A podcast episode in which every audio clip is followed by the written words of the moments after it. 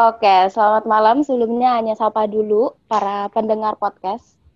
Uh, selamat datang kembali di podcast Voice of Gideon, salah satu platform informasi dari GPIB Gideon Kelapa 2 Depok. Dan pada hari ini, buat kamu-kamu semua yang nggak tahu, kita bakal bahas tentang PHMJ. Ini ada seriesnya nih, Om Tante, yang bakal jadi narasumber. Seriesnya adalah judulnya Ngapain PHMJ.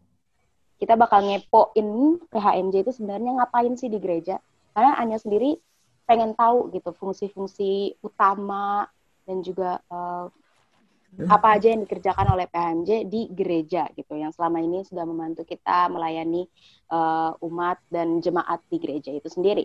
Dan sekarang kita udah punya narasumber lumayan rame nih. Seru pastinya nanti bakal pembicaraannya ya. Ini ada Om Tom Sianturi sebagai uh, ketua satu bidang Pelkes Betul, Om? Malam. Halo, selamat malam. Manggilnya Om atau Amang Boru ya? Karena nggak enak kalau Batak ngomongnya Om. Abang Boru. Abang Boru, oke. Okay. Ada Abang Boru, Tom Sianturi di sini sebagai ketua satu. Kemudian ada um, the next ketua satu di bidang pelkas ada Pak Robi. Halo Pak Robi, selamat malam. Selamat malam semua, ya selamat malam. Uh, iya. Dan kemudian kita juga kehadiran uh, salah satu wanita cantik nih, satu-satunya wanita di sini nih. Eh, aku juga wanita ya, yang akan menjadi sekretaris satu. Ada Tante Anita Lane. Halo, shalom, selamat malam Anya dan semuanya. Ya, shalom. Kemudian di sini juga ada Om Pascal sebagai apa ya uh, guide karena hanya di sini posisinya sangat awam jadi tetap butuh guide gitu di dalam pertanyaan-pertanyaan selanjutnya. Jadi akan membahas apa di sini? Oh ya nantinya kita bakal kehadiran Om Karel ya. Tapi Om Karel sedang berusaha join. Langsung aja kita ngomongin tentang bidang pelkes nih. Amang Boru dan juga Pak yep. Robi, itu juga Tante Ani. Kita bakal, aku mau nanya sebagai warga jemaat gereja GPIB Gideon Kelapa 2 Depok, mau nanya sebenarnya fokus dari bidang Polkes ini sendiri selain uh, singkatannya ya sebagai pelayanan dan kesaksian itu fokusnya apa? Boleh dimulai dari Amang Boru dulu sebagai Baik. yang sekarang sedang menjabat. Ya. Baik, Anya. Jadi bidang dua itu adalah bidang pelayanan dan kesaksian yang uh, dominan sebenarnya uh, kegiatannya adalah di bidang diakonia. Ya. Memperhatikan kepentingan-kepentingan daripada jemaat ya yang sangat membutuhkan memerlukan kepedulian ya seperti apa yang telah kita laksanakan selama ini bahwa di GPB Gideon itu ada beberapa kegiatan yang sudah lazim kita laksanakan yaitu uh, berupa bantuan diakonia ya yang kita laksanakan selama ini. Ada beberapa bantuan diakonia yang kita berikan kepada jemaat. Mulai dari bantuan diakonia kemalangan, ya, bantuan diakonia kemalangan itu diberikan kepada seluruh jemaat yang meninggal, ya, berupa dana tunai sebesar 3.850 per orang per orang ya dan kita sudah kerjasama dengan uh, Rumah Sakit Sentra Medika, karena di sana ada rumah duka. Karena tidak semua jemaat kita punya rumah yang layak untuk menjadi rumah duka, sehingga kita dari pihak gereja memfasilitasi, membuat kerjasama dengan Sentra Medika untuk bisa disemayangkan di sana jemaat yang meninggal dan penyediaan pemakaman, penyediaan peti, demikian juga untuk mandi dan seterusnya. Itu kita bisa kerjasama dengan sentra medika itu dari harga standar sentra medika 7 juta 200 kita dapat meminta diskon sampai 3 juta 850 jadi sehingga hampir setengahnya ya? Hampir setengah. Sehingga seluruh jemaat kita yang kemalangan kita tawarkan fasilitas itu. Kalau mereka hanya memakai uh, mau menerima duit tunai, boleh kita serahkan duit tunai. Kita juga ada kerjasama juga dengan yayasan sosial yang bisa menyediakan fasilitas pemakaman, punya peti, tapi tanpa rumah duka. Nah, jadi jemaat itu tinggal memilih saja. Tinggal memilih mau pakai fasilitas yang mana. Ada paket gitu ya, Bro? Dengan paket itu. Kalau mereka tidak mau pakai seluruh, seluruh fasilitas yang kita tawarkan itu, kita akan menyerahkan 3.850. Ya. Hmm. Dan satu hal yang uh, kami rasakan selama ini, tadinya kita kontrak hanya antara kita dengan GPB Gideon dengan Sentra Medika. Tetapi di dalam pelaksanaannya, apabila ada jemaat di luar daripada GPB Gideon, umpamanya jemaat GKI, jemaat AKBP, dan segala macam, yang memerlukan fasilitas ini, GPB Gideon tetap mempergunakan fasilitas kita memberikan kepada mereka. Jadi sehingga sering kita memberikan fasilitas untuk pemakaian uh, rumah duka di sentra medika itu atas nama GPB Gideon. Bahkan mungkin juga ada juga beberapa jemaat kita yang orang tuanya atau saudaranya bukan jemaat GPB Gideon. Kebenaran meninggal di wilayah kita, kita fasilitasi juga seperti itu. Nah, jadi sebenarnya uh, hal ini sangat uh, membantu untuk saudara-saudara kita, ya, yang mana sumber daripada uh, dana untuk penanggulangannya ini hanya dengan sumber dengan kewajiban membayar diakonia. Hmm. Diakonia itu minimal 20 ribu setiap bulannya per kakak. Per kakak loh, bukan per orang. 20 ribu? 20 ribu minimum. Minimum 20 ribu per kakak. Nah, per bulan? Jadi, per bulan. ya. Dan kita masih buka pintu lagi.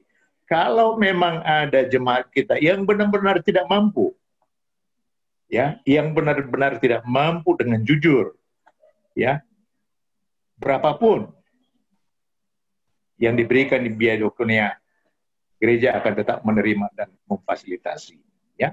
Hmm. Di samping itu masih ada lagi bantuan BDTT namanya, bantuan diakonia tidak tetap. Ini bantuan kepada keluarga yang sudah uh, tidak produktif lagi, yang sudah 60 tahun ke atas, yang tidak punya income tetap, ya, tidak punya rumah, ngontrak, bahkan mungkin anak-anaknya pun tidak ada yang bisa bantu. Ya. Gampangnya lansia gitu, Abang Buru. Kenapa? Gampangnya tuh lansia. Gampangnya itu lansia, ya. Lansia yang betul-betul sangat membutuhkan dana tunai untuk per bulannya itu, ya itu kita berikan sebesar 500 ribu per bulan. Per bulan, per bulan ya. Nah, uh, selanjutnya Maaf, masih ada, uh, ada itu lagi. berarti si penerima BDTT ini tidak memberikan diakonia dong, karena dia hanya mendapatkan diakonia. Gitu berarti konsepnya. Tetap. Ya. Jadi semua yang menerima diakonia, ya, siapa pun dia sebagai jemaat GPB Gideon harus melaksanakan kewajibannya untuk membayar diakonia. Minimum 20 ribu. Ya, dengan catatan seperti yang Om bilang, Om bilang tadi bahwa kalau memang ada ya jemaat yang benar-benar nggak mampu, ya, ya, Gideon tetap membuka pintu menerima berapa saja, tapi dengan jujur, jangan membohongi dirinya sendiri, ya. kita tetap memfasilitasi, memberikan bantuan diakonia, ya. Seperti BDDTT itu, itu nanti kita uh, dengan Komisi Diakonia ya yang membidangi ini, ya. mereka akan berkomunikasi dengan Polsek, minta data, ya siapa di antara jemaat yang uh, pantas menerima diakonia.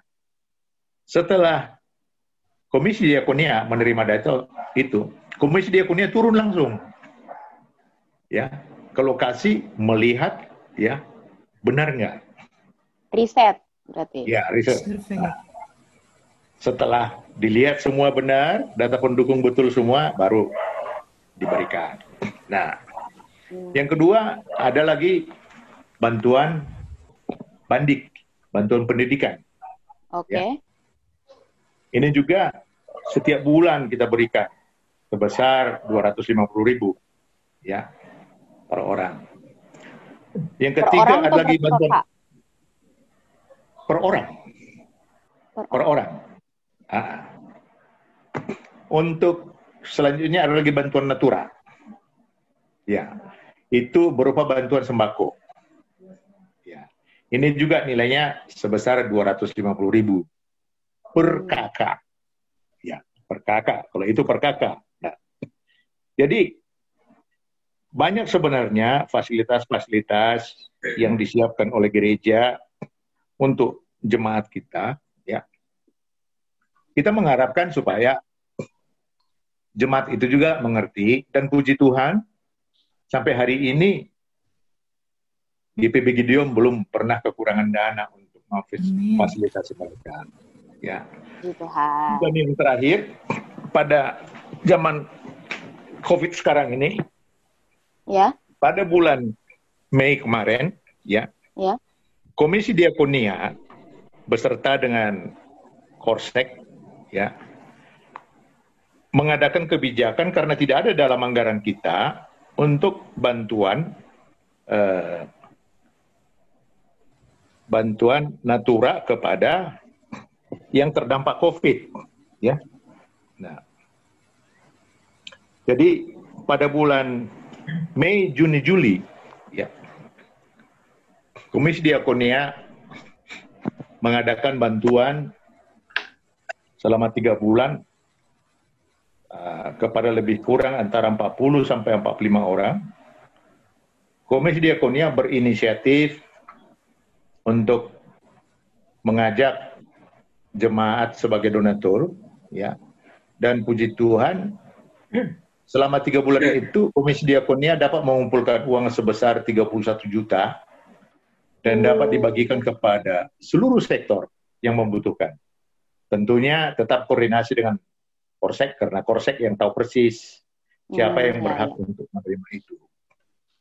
Jadi sebenarnya eh, cukup baik ya Cuman kami mengharapkan kesadaran daripada jemaat kiranya dapat mengerti supaya kita bisa subsidi silang.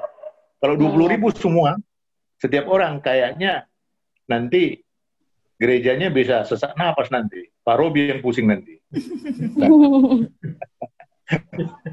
Jadi artinya kalau memang bisa kasih 100, kasih 100 dong. Kalau rezeki bagus, kalau perlu 1 juta. Kan gitu. Nah, karena itu juga ini dari kita untuk kita. Iya. Ya. Gitu loh. Dan pengalaman memburu selama menjadi ketua satu, melihat kondisi gereja kita itu, hmm. puji Tuhan karena kita semua PHM bekerja dengan setulus hati, ya, untuk melayani di GPB Gideon. Puji Tuhan, sampai hari ini Amang Buru sehat walafiat 100%. Sehat walafiat. Menjawab itu barangkali yang bisa Ambur sampaikan dulu sementara. Ah iya benar. Berarti uh, kalau Anya nggak salah tangkap nih, berarti si bidang Polkas ini targetnya adalah warga jemaat GPIB Gideon. Ya. Lebih ke pelayanan ke warga jemaatnya, bukan keluar ke ya berarti. Iya. Nah, namun demikian tadi kan saya jelaskan bahwa dengan adanya fasilitas kerjasama kita dengan sentra medika, oh, iya, kita juga melayani jemaat yang di luar. Oh ya, ya. Okay. Tapi fokusnya Bahkan, lebih ke warga jemaat kita. Fokusnya pasti kepada warga jemaat kita ya. Pada saat lebaran juga kita kan juga mengadakan sumbangan kambing kepada saudara-saudara kita umat muslim yang merayakan Idul Adha dan segala macam. Oh, itu ya, juga masuknya tapi, bidang pelkes ya? Iya. Nah, tapi tetap fokus kita terhadap jemaat kita. Oke, kita kedatangan Pendeta Rizko sama Om Karel nih. Selamat malam, nah. Shalom Pendeta, Pak Pendeta.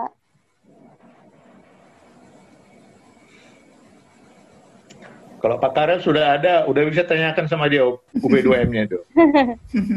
Sebagai eksekutor ya Pak dia ya, kata tahu, Bu Ani. Itu bagian Bu Ani nanti itu. oh iya. Oke. Okay. Shalom, Bapak Pendeta, Pak Karel.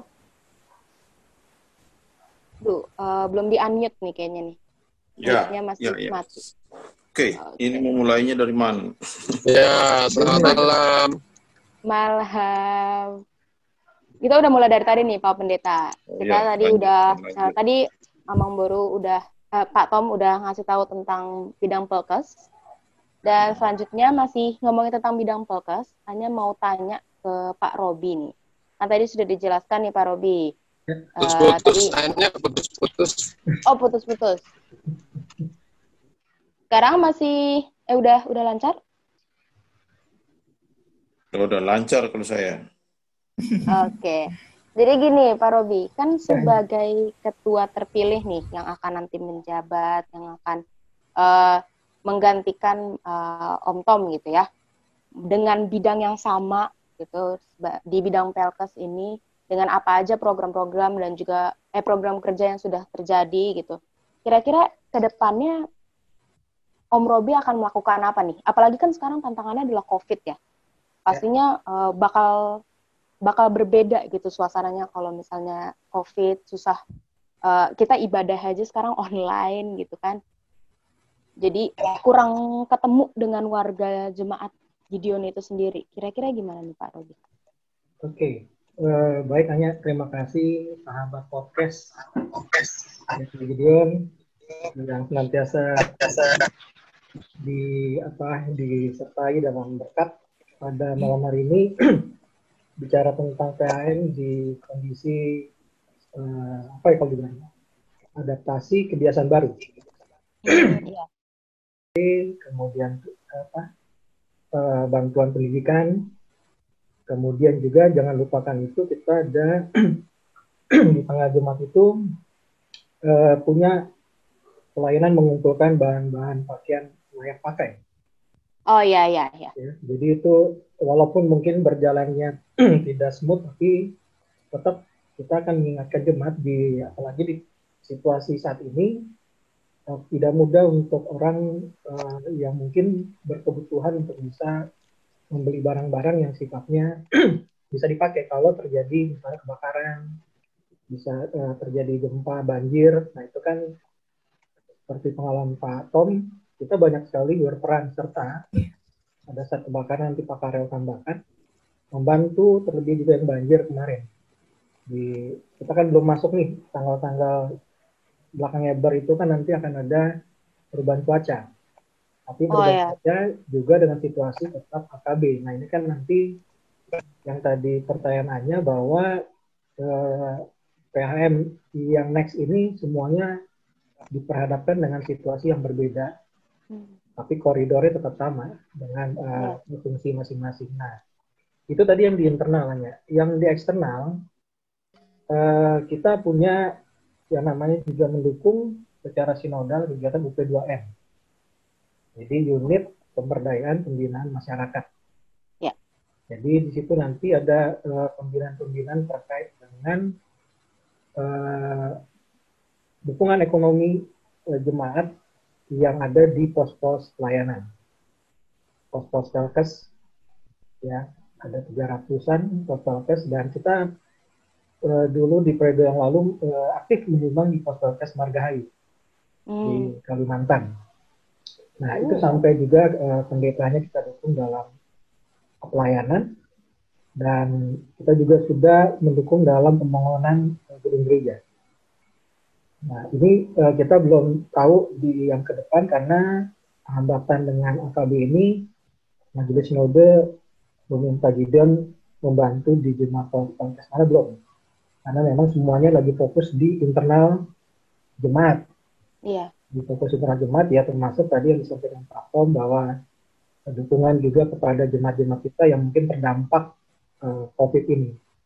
Jadi semua jemaat di GPIB uh, fokusnya mungkin sekitar 80% itu di internal semua untuk bisa mendukung satu layanan bagi jemaat yang terdampak COVID.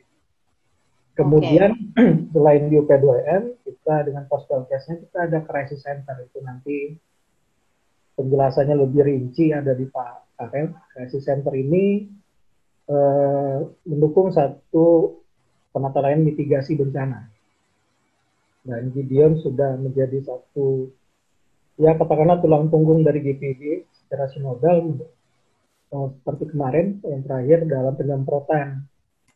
Apa namanya? Uh, untuk COVID ya.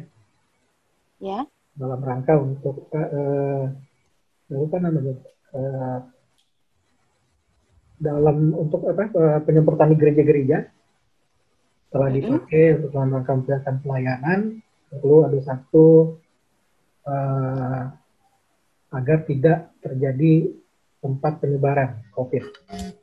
Oh ya. Kemudian selain selain apa namanya dari mulai crisis center, kita juga ada jangan lupakan itu pelayanan kesehatan.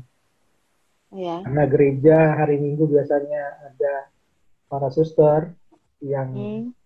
dikomandai Ibu uh, Resi Manuk, hmm. ya itu mereka rutin dalam pelayanan kesehatan mungkin terhentinya karena sekarang gereja belum melaksanakan pelayanan ibadah makanya mungkin sifat pelayanan kesehatan itu kalau ada jemaat yang membutuhkan uh, pemeriksaan dari mereka mereka pun selama pakai protokol kesehatan bisa melayani. Gimana mungkin, caranya, Om? Ya, Pak. Uh, uh, sebenarnya sih ada ya, cuma memang ada beberapa yang tidak perlu dijelaskan secara karena itu kan sifatnya privacy konfidensial karena permintaan pribadi, tetapi mereka tetap dengan protokol kesehatan. Permintaan Jadi, pribadi? Maksudnya pemahamannya adalah, karena kan kalau sakit itu ada yang tidak perlu diberitahukan. Oh, tapi maksudnya gimana caranya warga jemaat tuh bisa tahu kalau misalnya ternyata bisa loh dilayani sama uh, tim Pelkes gitu. Karena selama ini aku juga nggak tahu kalau ternyata bisa kayak gitu. Ada ya, jadi uh, misalnya contoh apa namanya ada uh, lansia yang memang hidupnya tanpa ada dukungan keluarga. Ya. Jadi mereka mungkin sakit dan ada laporan dari sektor minta dukungan dari tim kesehatan yang memang solid di komisi perkes yang komisi diakonnya yang di saat ini koordinator Ibu Ida Sianturi mereka ya. senantiasa tuh uh, punya satu komunikasi yang baik termasuk dalam kesehatan hanya saja memang mungkin itu tadi hanya memang kalau yang namanya sakit ini kita juga ada jemaat yang tidak mau di di apa namanya di infokan jadi cukup pada tim PLKS ini. Makanya tim PLKS ini atau komisi PLKS ini punya uh, utusan dari sektor-sektor. Biasanya pasti itu para diaken penatua yang... berarti diharapkan uh, korsek-korseknya ini ngasih tahu ke gitu ke jemaat-jemaat sektornya kalau misalnya bisa loh uh, misalkan ada kebutuhan untuk pemeriksaan kesehatan gitu atau ada keluhan gitu bisa loh sama gereja kita gitu. Kira-kira kayak gitu. Ya seperti itu juga. Jadi uh, karena itu sudah jadi publik ya. Terakhir ini kan hmm. kita mensupport uh, kondisi kesehatan dari Pak Pendeta John. Hmm. Ya jadi uh, karena itu sudah sudah apa berlangsung dan puji memang diberikan uh, kesembuhan itu tidak lepas juga dari dukungan para uh, tim medis di Palkes dan istilahnya mereka memberikan masukan makanannya yang diberikan para polsek harusnya tipenya tidak boleh uh, apa namanya punya satu kadar yang sifatnya nanti malah menambah penyebaran diberikan vitamin jadi tidak sembarangan juga kami para korsek misalnya memberikan makanan kepada kalau pendeta pada saat itu. Nah, demikian juga kepada jemaat-jemaat yang lain yang minta bantuan untuk diinformasi saya punya sakit apa, apa saja yang saya bisa uh, konsumsikan um, kebutuhan. Itu contoh yang tadi kalau alasan pribadi itukah makanya nggak pernah ada misalkan poster ataupun pemberitahuan di slide selama ibadah. Ataupun iklan tentang bahwa bisa loh meriksa kesehatan di gereja. Ya, itu Karena dia. alasan pribadi itu kah? Betul. Jadi uh, kalau pemahamannya sih alasan pribadi itu adalah memang konteksnya kita kan ada yang sifatnya pelayanan dalam rangka apa yang dibutuhkan jemaat.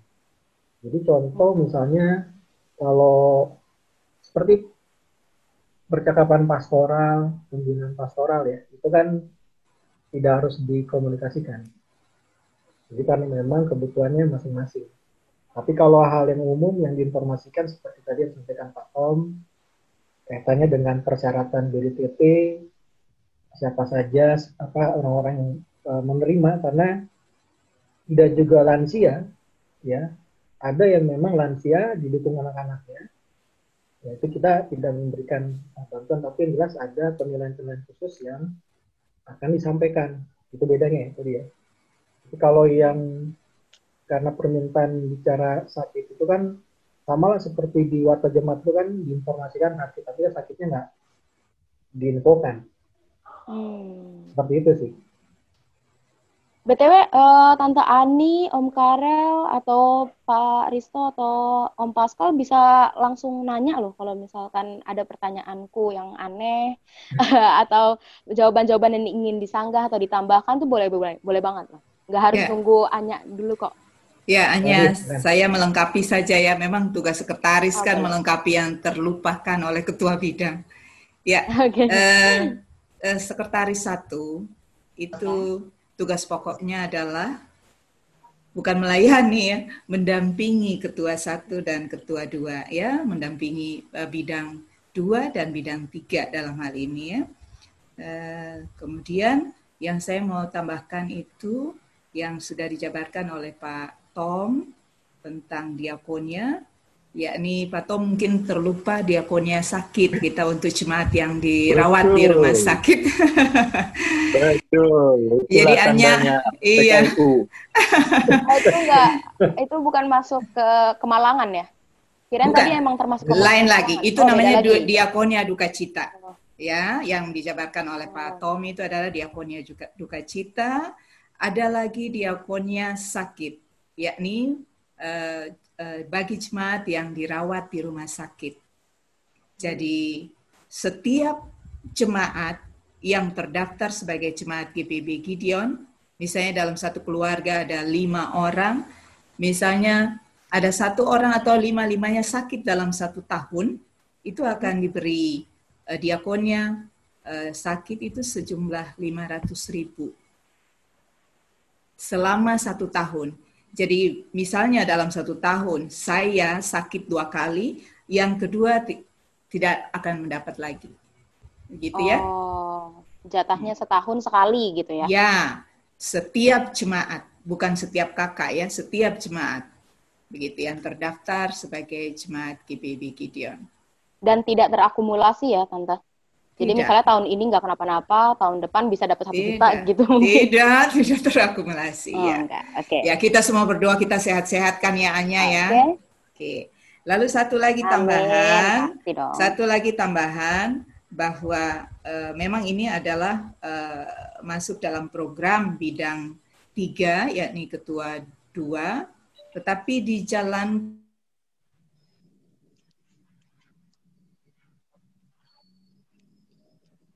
di jalan. Berhenti kayak di, gitu di jalannya buntu nih. Atau teknisnya di di patom kelupaan juga ya. Apa tante? Maaf tadi ke stop ke pause kayaknya tante. Sinyalnya nggak bagus tante. Oh ya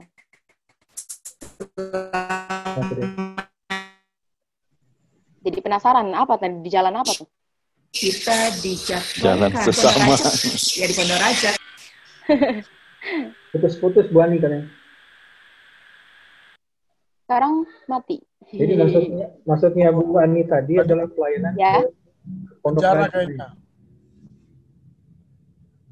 Ya, ya. Pelayanan ke lembaga permasyarakatan. Ya, ke pelayanan ke lembaga permasyarakatan.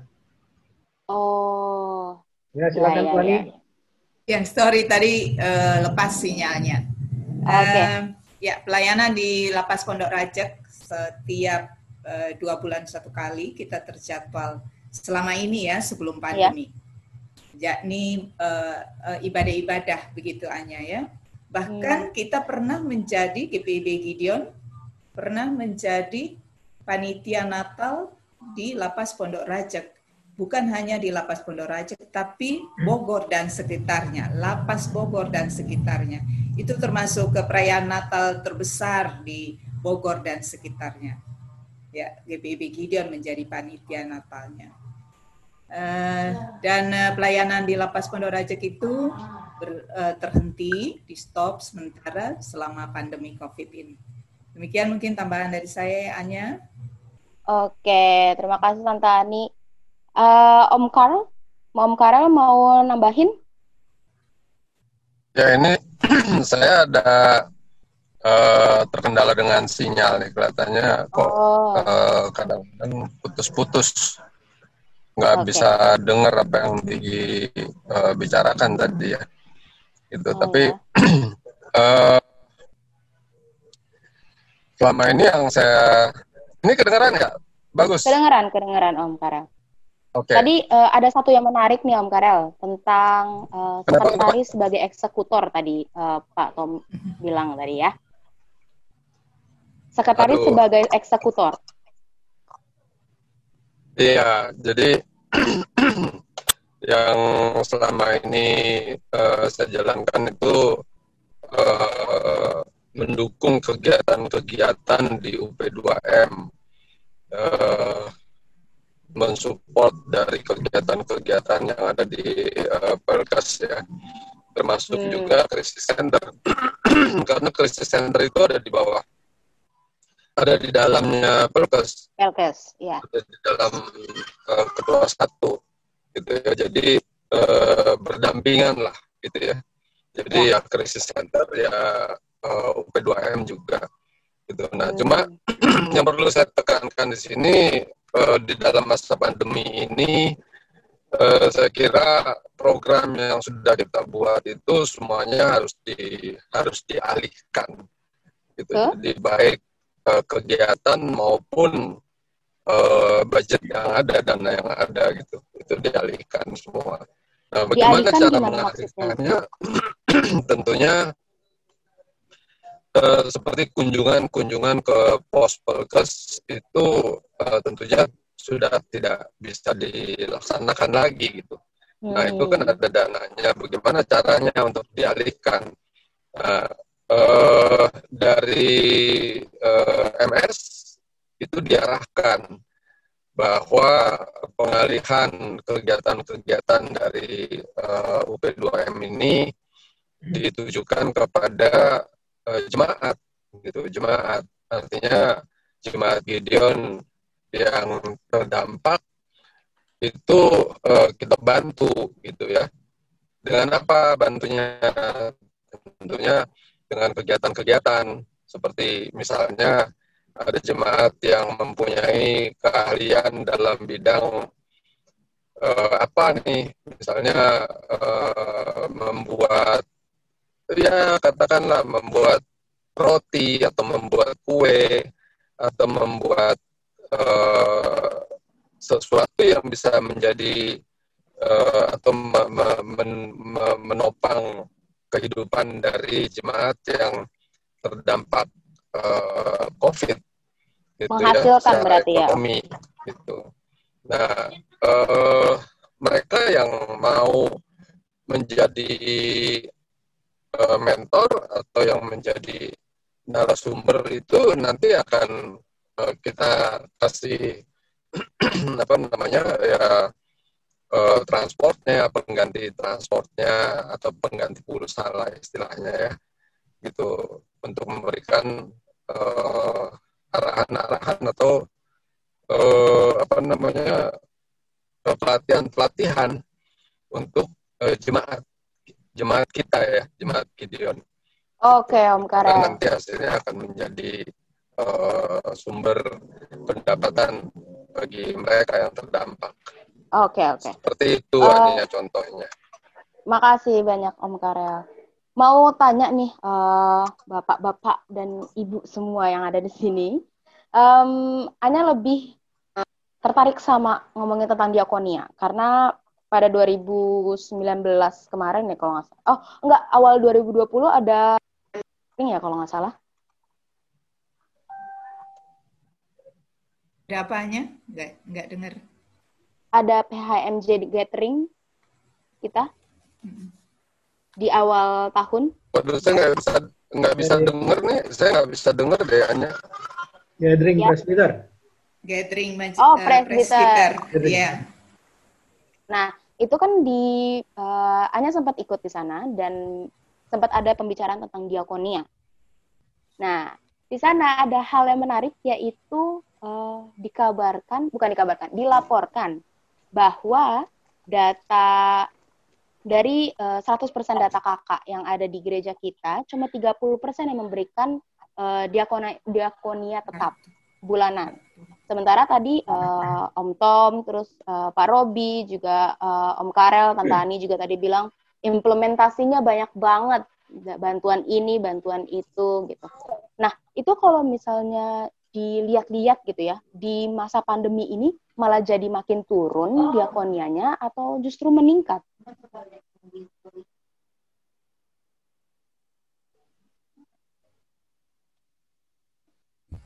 Apa nih? Saya buka dulu ya. ya. Oke, boleh. Halo. Oh, Pak Tom dulu. Pak Tom ya. Yuk. Silakan Pak Tom. Jadi begini, ya. Iya. Di masa pandemi ini sudah pasti meningkat, ya. Karena kondisi daripada jemaat kita sangat banyak yang terdampak. Pengeluarannya, pemasukan sudah jelas drop. nah, justru kondisi kita sekarang, ya, dalam kondisi sedikit agak lampu kuning ya, ya melihat daripada apa uh, kegiatan daripada Komisi Pelkes yang kita laksanakan selama ini. Terima kasih tadi Bu Ani uh, melengkapi uh, kegiatan daripada bidang Pelkes ini ya. Saya tadi terlupakan itu mengenai bantuan untuk orang sakit. Saya lupa tadi pelayanan di uh, Pondok Raja. Ya. Oke. Okay. Nah, juga terima kasih Pak Pak Robi tadi ada kegiatan pelayanan kesehatan di gereja sendiri ya. Klinik. Karena di gereja itu sendiri itu hanya untuk obat-obat saja ya, ya, hanya obat saja ya. Per bulan itu minimum 2 juta. Hanya obat okay. ya kepada jemaat yang sakit dan di sana ada kegiatan untuk ngecek darah, gula ya. Dan itu diberikan kebebasan kepada jemaat untuk partisipasi, disiapkan kota, ya, untuk pemeriksaan darah, ya. Nah, Maaf, Pak Buru, itu obat 2 juta sebulan terpakai? Hampir terpakai semua, hampir terpakai, ya. Dan itu mayoritas, kalau kita perhatikan itu mayoritas itu melayani lansia. lansia ya vitamin-vitamin ya. Nah, jadi dan biaya transport juga untuk tim medis kita juga itu lumayan per bulan ya. Jadi biaya untuk pelkes itu sebenarnya cukup besar ya. Tapi puji Tuhan sampai hari ini Tuhan masih cukupkan ya, yeah. sehingga bisa berjalan dengan dengan baik ya. ya. Tapi ini nanti menjadi kerja keras dari Pak Robi ya dengan pandemi ini tentu jemaat kita nanti akan banyak yang terdampak. Tentu harus ada terobosan-terobosan yang harus dibuat oleh Pak Robi. Tentunya kami sebagai mantan akan tetap siap untuk mendampingi. Penyerahan tugasnya dari sekarang ya, Mang Boru ya. Jadi perlu kita kerjasama yang baik dengan seluruh jemaat untuk mengajak agar peduli bersama. Uh, kalau kita lihat lagi kondisi daripada jemaah di luar GPB Gideon pada musim banjir, ya. Hmm? Iya. Jadi ini pekerjaan berat untuk Pak Robi nih dengan Ibu Ani ini. Tapi Ibu Ani tenang, kita tetap support dari belakang. Amin, ya? amin. Nah, okay. Yang jelas, uh, menurut pengalaman saya bahwa kalau kita tulus dan kompak dengan uh, komisi, semua akan Tuhan perlengkapi. Amin. Dan kita akan diberikan sukacita, ya, untuk melaksanakan tugas mulia ini. Jadi mungkin nanti barangkali Pak Karel yang bisa menjelaskan secara detail mengenai upah 2M, mengenai uh, banjir dan segala macam, ya. Uh, kita juga dulu sering mengumpulkan barang-barang bekas, layang-layang pakai, ya yang kita serahkan kepada para korban banjir ya itu bentuk kepedulian kita di luar daripada uh, jemaat kita sendiri. Oke. Okay. Jadi itu barangkali yang tertinggal tadi. Terima kasih. Oke. Okay. Gimana Pak Robi? Ya, eh, terima kasih Anya. Tadi kan pertanyaannya itu ada berkaitan dengan yang pada saat presbyter gathering tentang eh, kartu diakonia ya. yang targetnya baru tercapai di tahun 2019-2020 program yang lalu itu ya. baru 30 persen dari total jemaat. Mm Jadi uh, tantangan besar loh itu. Ya, jadi kami kemarin uh, bersama juga Pak Tom dan juga uh, apa namanya Pokja kelompok kerja penyusunan program itu mendapatkan satu catatan bahwa ini keadaannya sebelum COVID ya. Iya. Perlu ada satu yang tadi disampaikan Pak Pon, ada terobosan-terobosan agar uh, sampai ini kepada jemaat tentang kartu diakonia. Karena hanya tadi pemahaman yang disampaikan Pak Tong tadi masih uh, terjadi tarik ulur mengenai apakah wajib uh, harus diisi tiap bulan nilainya sama atau berbeda atau kadang-kala mungkin pada saat bulan tertentu tidak bisa isi. Nah ini kan mesti benar-benar harus sampai diinformasikan ke jemaat. Itu pada saat belum terjadi COVID. Hmm, Karena kan ya. pasti ada terobosan yang harus dilakukan lebih dari yang direncanakan kemarin pada saat presbyter gathering agar setidaknya kita naiklah nggak usah sampai jauh-jauh 70 persen kita mencoba di 50% setelah triwulan pertama. Triwulan pertama ini kan baru mau akan terakhir di September. Oh, Oke. Okay. MJ-nya nanti mungkin entah nanti apa Pascal atau Pak Pendeta. Tapi yang jelas eh, hitungannya pada saat ini ya kisarannya masih 30%, jadi belum naik. Saya hmm. sempat tanyakan ke apa namanya data menurut Biwarta itu saya ikuti belum semua jemaat uh, melaksanakan atau mengisi kartu di tahun 2020 2021. Jadi uh, ada yang memang yang patut disyukuri yang mungkin pada saat itu jemaat-jemaat yang tidak diperkirakan akan mengisi. Itu hanya yang kita syukuri ya. Jadi uh, jemaat-jemaat yang kalau mohon maaf standar ekonomi yang yang mungkin mereka uh, tidak akan bisa mengisi. Tapi ternyata itu luar dugaan mereka mengisi. Termasuk yang mendapat bantuan dari TT. Diakonia. Oh, ya. Dia mengisi. Ya, tadi yang disampaikan Pak Tom itu benar bahwa ya kalau dia lagi situasi ini pasti dia mengisi apa yang yang saat itu dia punya. Jadi kita memang eh, terobosan-terobosan ini memang perlu ada satu pemahaman yang mendalam tentang kondisi ekonomi jemaat. Jadi tidak hmm. karena kita memang tidak hanya uh, fokus di kartu diakoni, juga mereka punya kewajiban seperti persepuluhan, kemudian ibadah-ibadah yang harus mereka lakukan, yang harus mereka juga tetap memberikan persembahan. Tapi di luar dari itu, itu nanti itu bidangnya sesi tersendiri dengan teologi, tapi di hmm. khusus di podcast ini terobosan di tahun 2021 mungkin estimasinya kita tidak bisa mencapai seperti yang disampaikan di presbyter gathering 80 persen. Saya coba menaikkan 50 persen, tapi eh, tentu tidak lepas juga dengan dukungan semua eh, para personil rekan-rekan presbyter. Karena siapa lagi yang bisa apa namanya eh, dekat.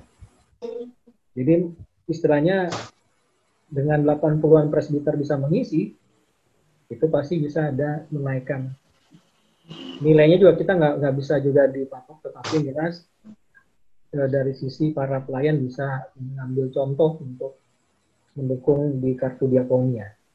Pasti Dengan cara apa Om? Itu e, kita misalnya kalau pada saat nanti di triwulan pertama ini kan evaluasi, hmm? kita akan lihat e, apa namanya partisipasi dari jemaat khususnya teman-teman presbiter untuk bisa mendukung karena itu yang dulu sama Pak Tom juga eh, kita ambil nilai kalau dengan 80-an presbiter bisa mengisi hmm. saja sudah bisa mengambil 10-20 persen kebutuhan yang ada di uh, diakonia. Nah, ini melalui yang tadi ya. Jadi sekali kalau pertanyaannya 30 persen dari saya lihat terobosan itu saya belum bisa ekspektasi dengan situasi AKB seperti ini untuk sampai ke 80 persen.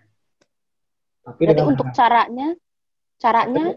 Caranya tadi ada terobosan untuk tetap kita menyampaikan itu sama seperti eh, pola-pola penyampaian di dalam ibadah virtual. Karena kan AKB ini, jadi ibadah virtual itu mengambil contoh nanti dengan dukungan teman-teman yang ada di bidang inform, mengambil video pelayanan-pelayanan tentang Pelkes yang aktual yang mungkin pada saat pandemi. Jadi supaya jemaat bisa berperan serta bahwa saat ini kebutuhan yang diisi kartu diakonia itu sudah berjalan terus dan uh, malah ada yang tanpa kartu diakonia dia bisa mendukung dengan program pandemi kemarin kepada jemaat itu secara apa namanya uh, secara langsung dan dikoordinir melalui Komisi Diakonia. Oke, terima kasih. Itu penjelasan ringkasnya. Uh, hanya mau tanya nih, uh, sebenarnya agak sedikit ngiring sedikit nih pertanyaannya. Jadi uh, kan diakonia ini sebenarnya hmm, bisa nggak sih disebarluaskan, maksudnya dipromosikan gitu? Mau tanya sama Pak Pendeta Risto sih sebenarnya hukumnya itu boleh nggak sih Pak Pendeta kalau misalnya kita bikin iklan gitu atau promosi kalau uh, kita harus bayar diakonia karena diakonia itu bla bla bla bla bla fungsinya bla bla bla gitu-gitu. Kira-kira boleh nggak sih Pak Pendeta? Karena kan sempat ada ini nih uh, perdebatan gitu ya. Kemarin sempat uh, heboh juga tentang persepuluhan bisa membawa kita banyak berkat gitu kan itu sempat berdebat juga kan kayak gitu. Sebenarnya boleh nggak sih kita ngasih tahu kalau promosiin gitu, diakonia itu penting gitu. Iya, oke. Okay. Saya sebenarnya banyak pertanyaan juga sih untuk bidang Pelkes. Oh ya. saya jadi host gitu ya. Nanti saya banyak pertanyaan ada beberapa, tapi memang uh, berkaitan dengan Pelkes ini, saya mau katakan pertama-tama bahwa uh, pelayanan Pelkes ini kan bukan hanya pelayanan doa, bukan hanya pelayanan kunjungan, tetapi ya. Pelkes ini juga perlu dana, ya, ya, seperti itu. Nah, sekarang ini memang ya saya sih mau bertanya untuk bidang Pelkes ini kira-kira apa rencana kita ke depan untuk menaikkan penerimaan diakonia. Nah, kalau kita lihat bahwa dalam kondisi sekarang ini kan tidak bisa dihindari mereka yang meninggalkan harus dibiayai. Mereka hmm. yang sakit itu harus dibiayai gitu ya. ya. Nah, ini sedangkan dari segi penerimaan tadi kalau kita lihat ada penurunan ya bagaimana kalau orang yang meninggal terus tiba-tiba uh, keuangan kita tidak memungkinkan apa yang harus kita lakukan ya. Nah, memang tadi pertanyaannya bahwa ada banyak hal terobosan yang bisa kita uh, laksanakan pada masa pandemi ini dan ya bagi saya sih memang tidak ada larangan untuk uh, menyuarakan tentang pelayanan diakonia ini kepada jemaat. Karena memang di Alkitab itu kan uh, pelayanan diakonia itu sebuah kewajiban ya. Kalau dalam konteks perjanjian lama itu ya misalnya hmm. ketika apa uh, Boas menyuruh pekerja-pekerjanya untuk menyisakan apa gandum yang dipanen itu kepada mereka yang membutuhkan itu kan memang itu bagian dari pelayanan diakonia dan memang perintah dari Alkitab juga memperhatikan mereka yang miskin, mereka yang berduka cita, mereka yang sakit itu uh, bagian dari uh, tugas pelayanan diakonia. Nah, tentunya juga ketika kita melaksanakan itu kan kita perlu biaya, perlu dana. Nah, memang kalau kita lihat bahwa uh, anggaran yang ada di yang kita buat itu ya sering kali memang tidak bisa mencukupi, ya. Ya seperti kemarin kalau kita lihat bahwa dalam pelayanan diakonia mereka yang terdampak COVID itu, ya itu tadi memang perlu kerja keras dari uh, bidang Pelkes bersama dengan komisi supaya uh, pendanaan untuk uh, mereka yang menerima diakonia karena dampak COVID itu kan bisa terrealisasi. Nah, memang kalau hanya berharap program ya nggak ada di program. Kalau ada program bantuan itu pun terbatas begitu kan. Makanya uh, kita melihat bahwa perlu pengorbanan ya begitu.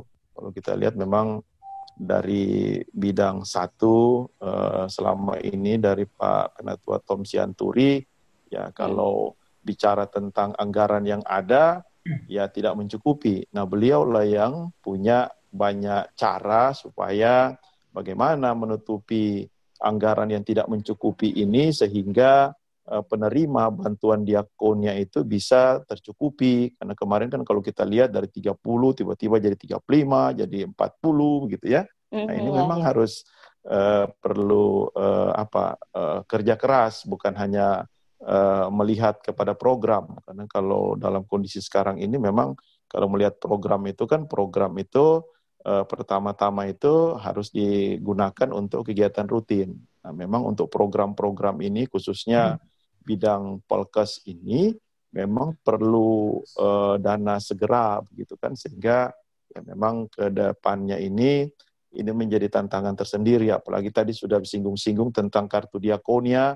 Ya, ya. memang uh, iya kartu diakonia ini kan tidak semua membayar. Ya mungkin juga ada presbiter yang tidak bayar begitu ya. Tidak mau bayar. Hmm. kan memang kita juga sudah sampaikan bahwa konsekuensi dari tidak bayar kartu diakonia itu kan jelas gitu ya. Bahwa you nggak bayar selama apa setahun itu atau berapa bulan pun tidak bayar itu ya tidak ada pelayanan untuk uh, dananya ya. Jadi kita hanya pelayanan uh, apa pelayanan doa ibadah. atau pelayanan ibadah gitu ya. Nah itu kemudian yang berikutnya saya mau tanya ini berkaitan dengan kan ada sebutan misalnya PHM-nya lelet kalau ada uh, apa ada uh, yang sakit atau ada diakonia begitu ya atau yang perlu bantuan. Nah, bagaimana supaya uh, sebutan tidak lelet ini jangan sampai ada tetapi kan memang uh, bagaimana nanti bidang Pelkes akan bergerak cepat dengan prosedur yang benar kan begitu. Ya, begitu kan? Supaya jangan nanti PHM yang baru ini juga disebut PHM yang lelet begitu ya. Ya, seperti itu. Jadi itu yang yang saya dengar begitu ya. Ada orang sebut PHM-nya lelet. Saya bilang leletnya di mana begitu ya. Dan sampai nanti uh, ke depan ini juga nanti ada masih ada sebutan lelet gitu ya PHM-nya. Hmm. Tuh. Kemudian yang berikutnya uh, mengenai contoh begitu ya. Hmm. Kalau ke depannya ada jemaat yang sakit, tiba-tiba presbiter itu gerasa gerusu mau kumpulkan dana. Nah, bagaimana tindakan dari bidang Pelkes ini untuk menanggulangi hal itu? Ya, kan kalau hmm. koordinasi semuanya kan ada di PHMJ, khususnya diakonia itu eh, apa eh, yang membidangi soal itu, ya. Karena ini kan pernah kejadian kemarin, jangan sampai nanti ke depan ada kejadian gerasa gerusu lagi bahwa eh, tiba-tiba ada pengumpulan dana secara apa begitu ya buka list. Mendadak. Ya mendadak ditampilkan di apa grup begitu tanpa uh, melihat sebenarnya bagaimana koordinasi dengan uh, PHMJ ya itu tadi juga sering dikatakan PHMJ-nya lelet gitu ya. Padahal dia nggak tahu kalau hmm. PHM-nya sudah action begitu ya. Kadang-kadang kan kita mesti jadi PHM dulu baru uh, tahu gitu kan. Nah apa-apa kita belajar ya. Kemudian memang uh, dengan uh, kondisi seperti itu bagaimana inisiatif ini harus disesuaikan dengan uh, apa uh, mekanisme kerja dari uh, PHMJ gitu ya. Karena memang kalau PHMJ ini kan pasti akan banyak uh, apa begitu ya banyak saran banyak kritikan banyak masukan banyak juga yang aneh-aneh nanti akan diminta dari sana ya. Sehingga memang untuk uh, ke depan ini dalam uh, khususnya di bidang Polkes itu memang banyak hal yang akan uh, dilakukan dan memang hal-hal uh, yang akan kita lakukan tadi sudah disebutkan keterlibatan Pelkes kita secara sinodal ya itu ada kemudian secara mupel dan pada tingkat jemaat dan saya sekali lagi mau katakan bahwa semua itu perlu biaya. Nah, coba kita eh, lihat bahwa dengan ketersediaan biaya yang ada sekarang ini, kan orang suka bilang ya Gideon itu kaya, ya. Memang hmm. kaya kita, tapi uangnya tidak sekaya yang dibilang, gitu ya. Nah, oh. itu ya ya kan tidak sekaya yang di orang bilang gitu kan. Jemaatnya kaya, cuma kan dompetnya nggak taruh di kas gereja gitu ya.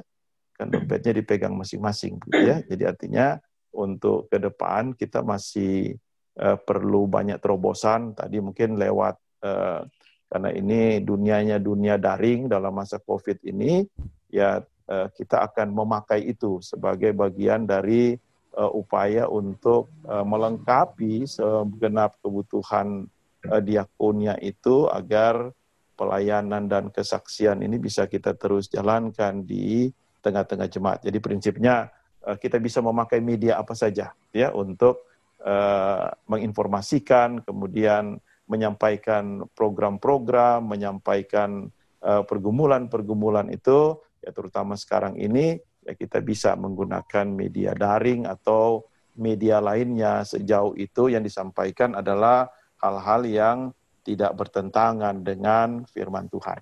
Itu saja ini ya, makasih. Oke, terima kasih Pak Pendeta Risto. Ini jadi pertanyaan besar nih, kenapa bisa sampai dibilang lelet ya? Aku juga baru dengar nih. Kira-kira kenapa nih ya? Gimana tanggapannya nih Pak Robi boleh, Tante Ani boleh, gimana cara menanggapinya, gimana cara mengantisipasinya biar tidak terjadi lagi di uh, kepemimpinan selanjutnya? Ya, mungkin uh, saya awali dulu nanti Wani tambahkan uh, pemahaman katakanlah itu menjadi satu penguatan lah bagi saya. Saya nggak nggak juga itu menjadi halangan justru menjadi satu apa namanya action yang harus di, dijawab. Karena challenge. Challenge uh, sorry challenge ya. Jadi uh, gitu progresif yang lebih lebih ke depan. Tetapi uh, harusnya cara pandang yang seperti ini juga harus kita imbangi dengan pola penata layanan yang harus dipahami. Contohnya hmm. mungkin kalau uh, mekanisme kita juga harus menghindari bahwa misalnya ada satu kejadian kemudian kita apa-apa mungkin perlu rapat. Nah, jadi orang udah keburu mati, kita masih rapat. Ini kan Tapi bukannya semuanya itu butuh koordinasi, Om. Nah, itu itu kamu jawab. Ya, jadi maksudnya eh, koordinasi yang sifatnya lebih lebih intens untuk bisa bagaimana prosedur itu bisa lebih apa efektif dan tapi bisa dipertanggungjawabkan. Jadi kalau eh, katakan di satu sektor tadi yang sampaikan oleh Pak KMG, Pak Pendeta, ya. punya satu upaya aktif mengumpulkan dana. Pengumpulan dana di dalam satu jemaat itu tidak bisa sembarangan. Jadi maksudnya apalagi mau pakai apa namanya eh, alasannya karena ini butuh cepat, ya kan? Hmm. kita kan mengumpulkan dari jemaat sebagai seorang presbiter harus bertanggung jawab dari pola pengumpulan sampai apa yang disampaikan. Jadi bukannya misalnya yang tadi jangan dibalikin lagi. Oh perlu rapat ya? Enggak, nggak perlu rapat. Kalau sudah ada prosedur yang dipakai, kita koordinasi. Ini kaitannya bidang mana?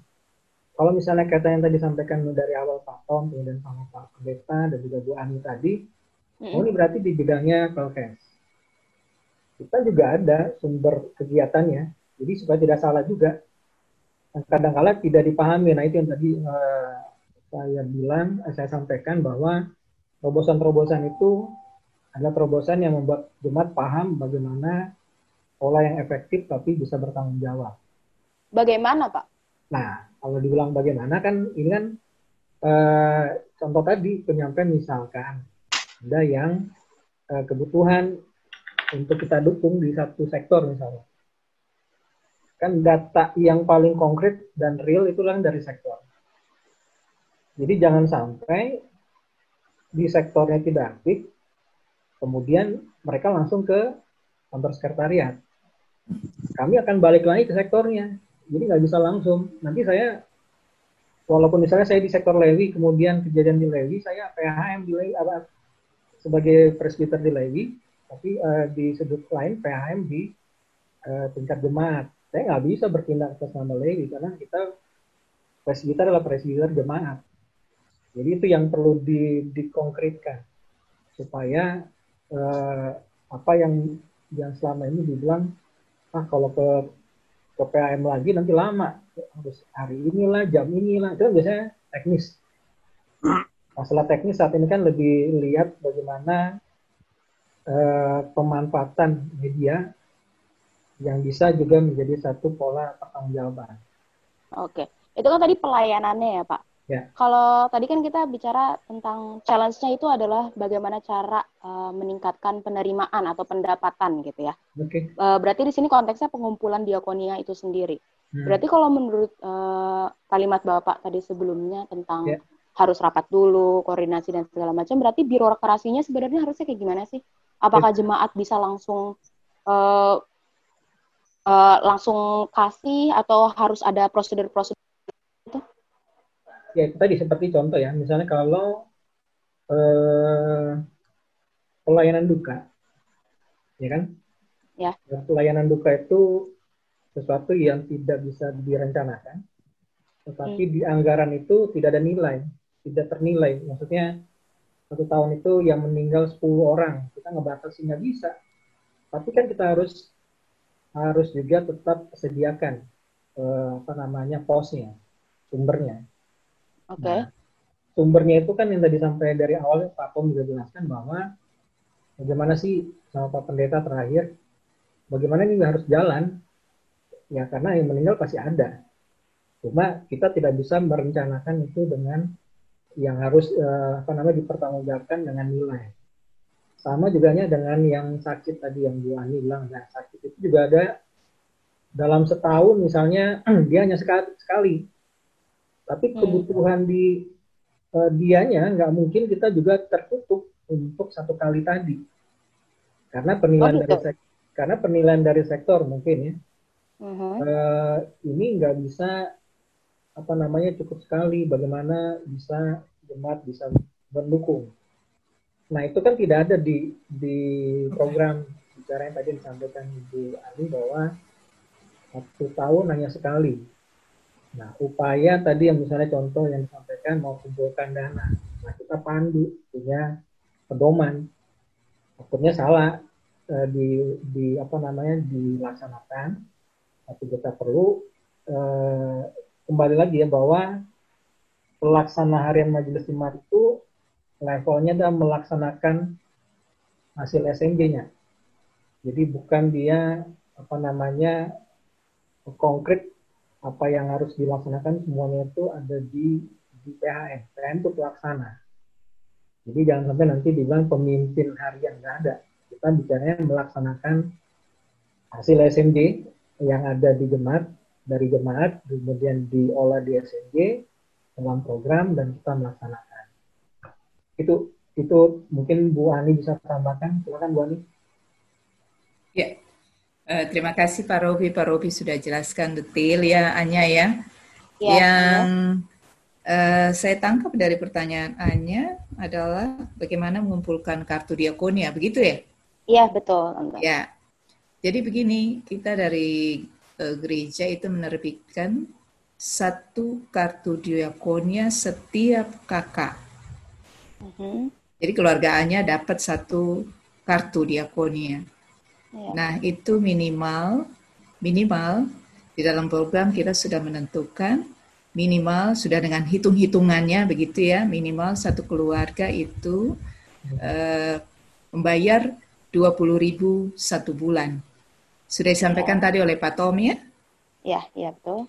Jadi itu setiap keluarga menyetorkan langsung ke gereja ataukah bisa melalui majelis jemaat um, yang melayani 215 kakak. Begitu hanya.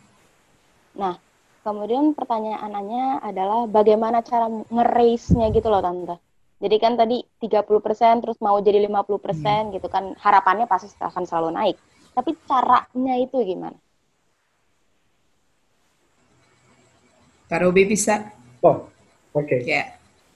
Jadi gini ya, kalau bicara ngeraise ngeres dari 30 ke 50 persen, itu kan tidak lain tadi yang disampaikan Pak Pendeta. Bahwa eh, kita harus juga, karena ini kaitan dengan gereja. Pola yang harus disampaikan adalah bagaimana partisipasi jemaat itu adalah satu bagian bagaimana satu pemahaman yang secara alkitabiah itu sampai mendarat. Karena yeah. memang eh, kita bicaranya adalah bagaimana eh, pola-pola denominasi yang lain dia tanpa apa namanya istilahnya tanpa juga harus ada pengumuman harus adanya tapi dia sudah punya merasa ini menjadi bagian kehidupan membantu dan menolong nah ini yang ini yang akan kita apa namanya gugah untuk di program yang ke depan tadi yang diingatkan sama Pak KMJ bagaimana kita bisa jemaat ini punya uh, satu yang dia bisa lakukan. Tapi kita juga akan uh, sampaikan juga, ya pasti Bapak Ibu tahulah kemampuan dan itu jujur dan seperti apa yang mereka tahu bahwa Tuhan tahulah apa yang kita bisa. Seperti persembahan seorang janda miskin kan, mm. yang memberi dari kekurangannya.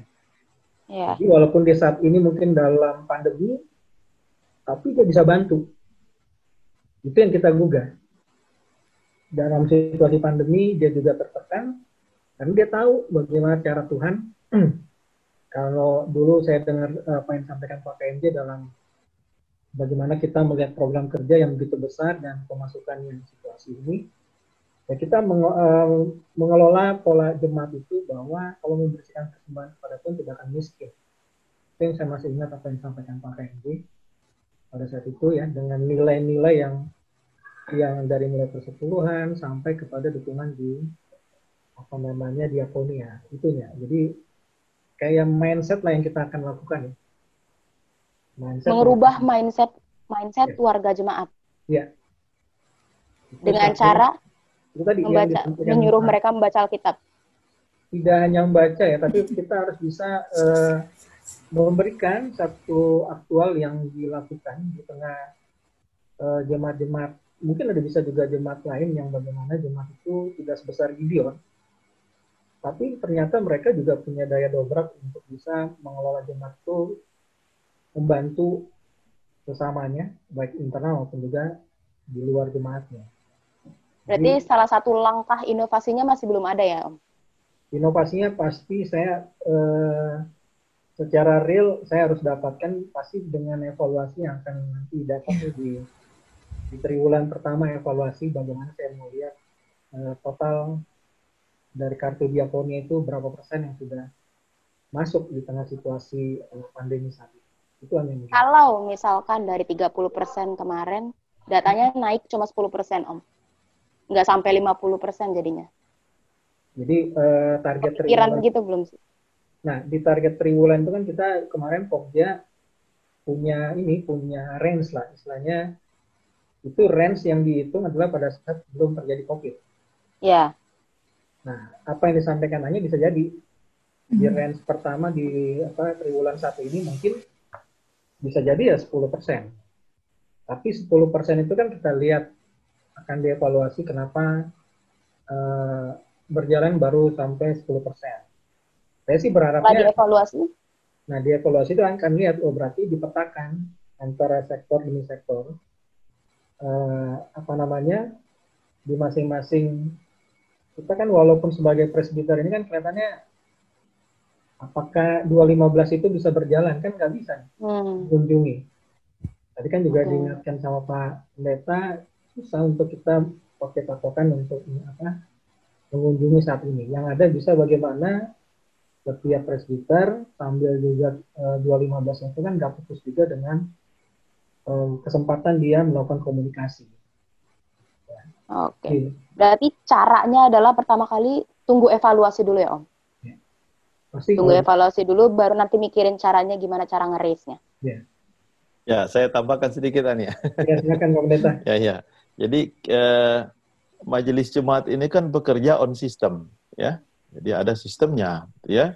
Dan memang tadi sudah disampaikan bahwa evaluasi itu kan biasanya dilaksanakan per triwulan, ya.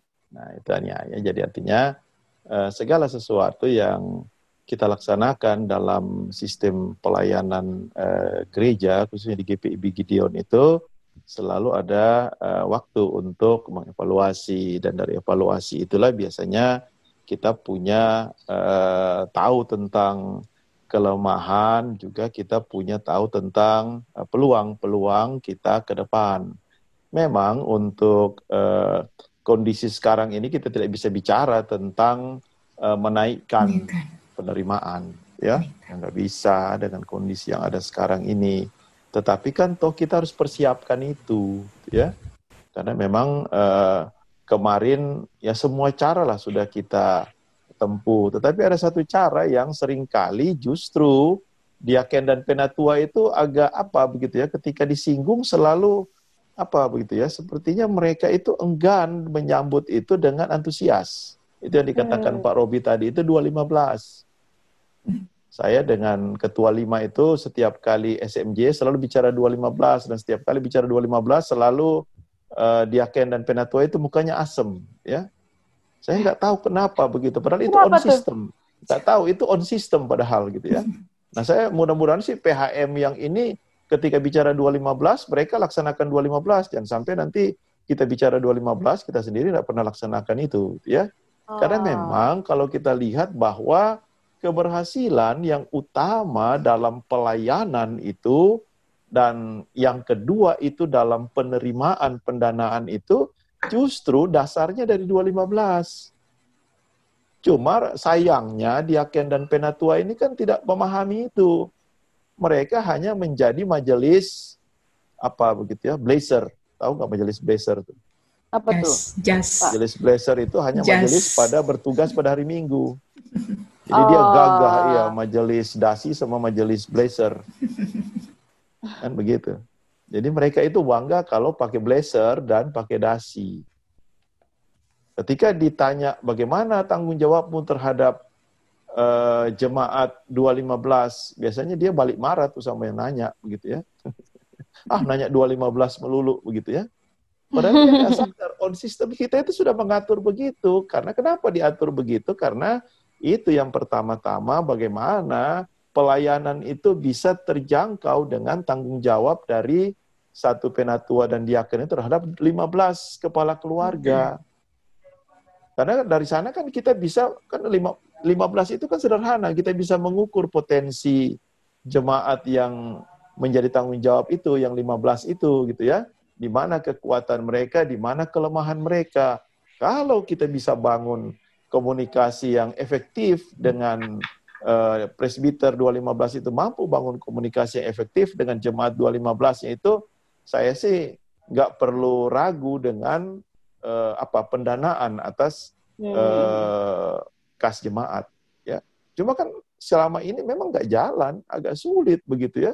Saya hmm. nggak tahu bagaimana uh, apa begitu ya. Padahal diaken dan penatua itu yang pilihnya itu kan ya 215-nya itu iya benar. Nah, iya kan begitu. Kan mereka yang pilih begitu kan. Jadi sebenarnya potensi pengembangan terkecil dalam pelayanan uh, diaken dan penatua itu sebenarnya dimulai dari 2015. Karena dengan begitu kan kalau mereka bangun komunikasi yang baik, sampaikan informasi-informasi yang berkaitan dengan program kerja dan anggaran kita, sampaikan informasi pelayanan ke gereja, uh, apa mereka memperhatikan 215-nya itu, yang kembali itu luar biasa sebenarnya. Nah ini yang sebenarnya ke depannya ini menjadi tadi challenge lah untuk uh, pelayanan untuk uh, PHM 2020-2022 ini. Bagaimana hmm. melalui uh, pelayanan yang efektif yang dimulai dari 2015 itu uh, kita tidak perlu apa begitu kan tidak perlu khawatir tentang bagaimana program-program di gereja itu bisa dijalankan. Karena kan bisa diukur begitu ya. Kan bisa diukur gitu ya. Oh ini yeah. yang 215 saya ini yang mampu ini 10 yang kurang mampu ini 15 apa 5 begitu kan. Sederhana kan begitu. Jadi bisa terukur. Ketika itu bisa diukur kan ketika dibawa dalam sidang majelis jemaat kan orang jadi tahu oh rupanya kekuatan kita ini kelemahan kita ini ke depannya kita mau bagaimana dengan uh, kelemahan dan kekuatan ini bagaimana kita kan ada kalau kita pakai SWOT atau puaca itu kan gampang sebenarnya mengukur itu. Hanya memang itu jarang sekali terjadi. Makanya apa ketika evaluasi itu diskusi tentang pengembangan 215 dan potensi ya nggak pernah terjadi jarang terjadi di tengah-tengah jemaat. Cuma tanya PHM ini kerjanya apa sih untuk PHM-nya nggak balik tanya, lu kerjanya apa gitu kan? Nah itu yang, ya itu kan PHM itu kan cuma pelaksana program, kan hmm. begitu. Ya justru tanggung jawab terbesar itu ada di diaken dan penatua di di tiap-tiap sektor begitu kan, karena mereka yang punya tugas untuk menggerakkan jemaat, gitu ya. Kalau PHM kan mereka kebanyakan administrasi ke dalam dan keluar begitu kan, uh, organisasi. Tapi kalau yang langsung berhubungan dengan jemaat itu kan ya itu keyakinan penatua 215-nya itu. Jadi kalau 215-nya tidak berhasil membangun komunikasi yang efektif, itu tadi tidak akan ada peningkatan di dalam penerimaan salah satunya kartu diakonia. Itu aja nih, kasih. Oke, terima kasih Pak Pendeta Resto. Berarti memang harus dipikirkan lagi inovasi-inovasi ke depannya ya. Gitu maksudnya. Iya, pasti hanya oh, okay. harus, harus ada inovasi yang yang bisa tadi Pak Metaristo sampaikan bahwa eh, kita nggak bisa 11 orang sebagai THN itu super gitu. Hmm. Nah, kita berada dalam satu apa namanya sunhodas berjalan bersama. Jadi eh, kalau ada sampai yang ya itu dari sesama rekan presbiter sangat sekali kita harus bisa melihat lagi dalam kebersamaan. Karena satu sisi perlu ada satu inovasi yang inovasi itu bisa saja ada dari uh, rekan-rekan yang lain yang ada di sektornya karena kan pasti situasi masing-masing sektor itu kan berbeda-beda. Tetapi bisa saling mengisi. Bisa saja ada satu yang lebih di sektor ini bisa juga bisa mencukupkan di sektor yang lain. Itu yang bisa dilakukan secara kolaborasi kan lagi zamannya juga nih kolaborasi untuk bisa mencapai dalam satu kebersamaan. Itu sih ya. Hmm. Oke, okay. tadi kita udah ngomongin tentang diakonia, sekarang hanya pengen tahu tentang UP2M. Jadi sebenarnya apa itu UP2M, eksekusinya seperti apa, hasilnya seperti apa, targetnya siapa, itu bisa dijawab uh, Om Karel mungkin atau Tante Ani? Om Karel? Belum nyambung ya? Ada ada. Oh, ini. beliau ada. Ya, ya sekarang okay. ya UP2M itu bagian dari Perkes juga. Ya. jadi yang itu, sudah dilaksanakan ya Om? Ya.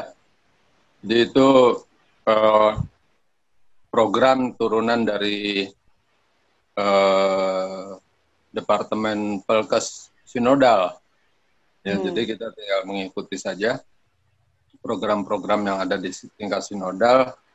Kemudian uh, ada beberapa jemaat yang ditunjuk menjadi jemaat pendukung dari pos-pos pelkes yang ada di GPIB gitu. Ya. Jadi uh, seperti tahun yang lalu itu ada pos pelkes uh, Margahayu di Kalimantan Barat itu dengan dua uh, pos tiga sebenarnya dengan pos induknya itu ada di jauh di pedalaman Pak Pendeta Risto sama saya juga sudah pernah berkunjung ke sana dan itu uh, harus kita uh, berdayakan mereka gitu. Jadi kita, kita lihat ini potensi. siapa? Gideon atau Sinode? Kenapa? Kitanya ini Gideon atau Sinode? Kita. Kita sebagai jemaat pendukung. Gideon. Gideon. Oh, Oke. Okay. Gideon sebagai penya, uh, jemaat pendukung harus uh, memberdayakan mereka sampai mereka menjadi uh, jemaat mandiri, gitu ya. Jadi apa yang ada di sana potensi-potensi apa? Uh, katakan misalnya pengembangan kebun kelapa sawit di Margahayu itu kita dukung dari mulai pembibitan lahan, pembibitan, kemudian pembesaran sampai uh, kapan mereka bisa mendapatkan hasil dari kebun itu gitu. Itu kita dukung. Bahkan dukungan itu juga sampai ke uh, pendetanya. Gitu ya, gaji pendeta juga kita dukung gitu. Nah, ini uh, untuk beberapa jemaat yang uh, menjadi jemaat pendukung di pos-pos perkes. Kemudian waktu kunjungan ke sana juga kita adakan pelatihan-pelatihan atau uh, pengarahan supaya mereka bisa uh, mempunyai uh, daya gitu ya untuk pemberdayaan SDM berarti ya. Ya. ya. Lebih ke pemberdayaan Boleh. SDM. Dan sampai saat ini yang Gideon sudah lakukan itu apa aja ya, Om? Uh, banyak kita pernah kunjungan ke uh, Sumatera Selatan, Lampung, Jawa Tengah, Jawa Timur, kemudian Kalimantan Barat, Kalimantan Utara, ya. Mm. Itu kita bantu. Mereka ada potensinya apa di sana gitu. Potensi apa yang ada di mereka itu kita bantu, kita dukung, gitu. Kalau uh, di Lampung itu katakan misalnya ada pengembangan eh, peternakan, hmm. Tuh, itu uh, kita bantu atau perkebunan. Eh, Kalimantan Barat itu perkebunan, perkebunan sawit. Itu menjadi da, uh, apa uh, jemaat jemaat uh, pendukung dari satu pos yang ada di sana gitu. Tapi kalau yang di Lampung memang itu kita ikut dari program sinodal. Ya, kita yang Gideon lakukan itu pengembangan sumber daya manusianya saja atau eh secara langsung atau pendanaan aja nih Om yang Gideon lakukan? Dananya juga eh, pemberdayaan manusianya, kemudian ilmu pengetahuannya juga. Oh, kita sebagai pengajar juga berarti pernah ya? Bagi apa? pengajar gitu kan sumber daya manusia pasti ada kayak seminar atau pelatihan gitu-gitu pelatihan pelatihan pelatihan hmm. jadi mereka diberi arahan katakan misalnya eh, perkebunan sawit dilihat mulai dari cara menanam sawit itu ada tekniknya sendiri berapa ya. jaraknya dari pohon satu ke pohon yang lain kemudian bagaimana uh, cara pembesarannya, berapa uh, besar uh, pemupukan yang harus dilakukan, berapa jangka waktunya. Nah, itu harus yeah. di, diarahkan ke mereka dan itu menjadi bekal buat mereka untuk sampai sawit itu menghasilkan. Gitu. Ini jadi rutinitas nggak sih Om sebenarnya? Rutin. Misalkan tiap sampai... bulan pasti Gideon kirim orang untuk pelatihan atau sekarang karena COVID jadi kirim dana doang atau gimana Om? Uh, enggak, enggak tiap bulan ya. Kalau jemaat uh, uh, pospelkes yang kita dukung itu biasanya kita uh, lakukan kunjungan itu setahun sekali atau setahun dua kali. Biasanya setahun sekali itu kita adakan pelatihan, kemudian kira-kira tahun keduanya itu kita kunjungan lagi ke sana, kita lihat perkembangan hmm. uh, hasilnya seperti apa. Ya. Seperti itu. Nah, itu Untuk nanti tahun ini udah Tahun ini belum karena terbentur uh, pandemi kan. Jadi seperti tadi saya katakan gitu bahwa di masa pandemi ini nggak ada lagi kunjungan-kunjungan ke pos pelkes, tapi hmm. uh, dialihkan uh, semua program yang ada di UP2M itu dialihkan untuk uh, bantuan di jemaat sendiri gitu.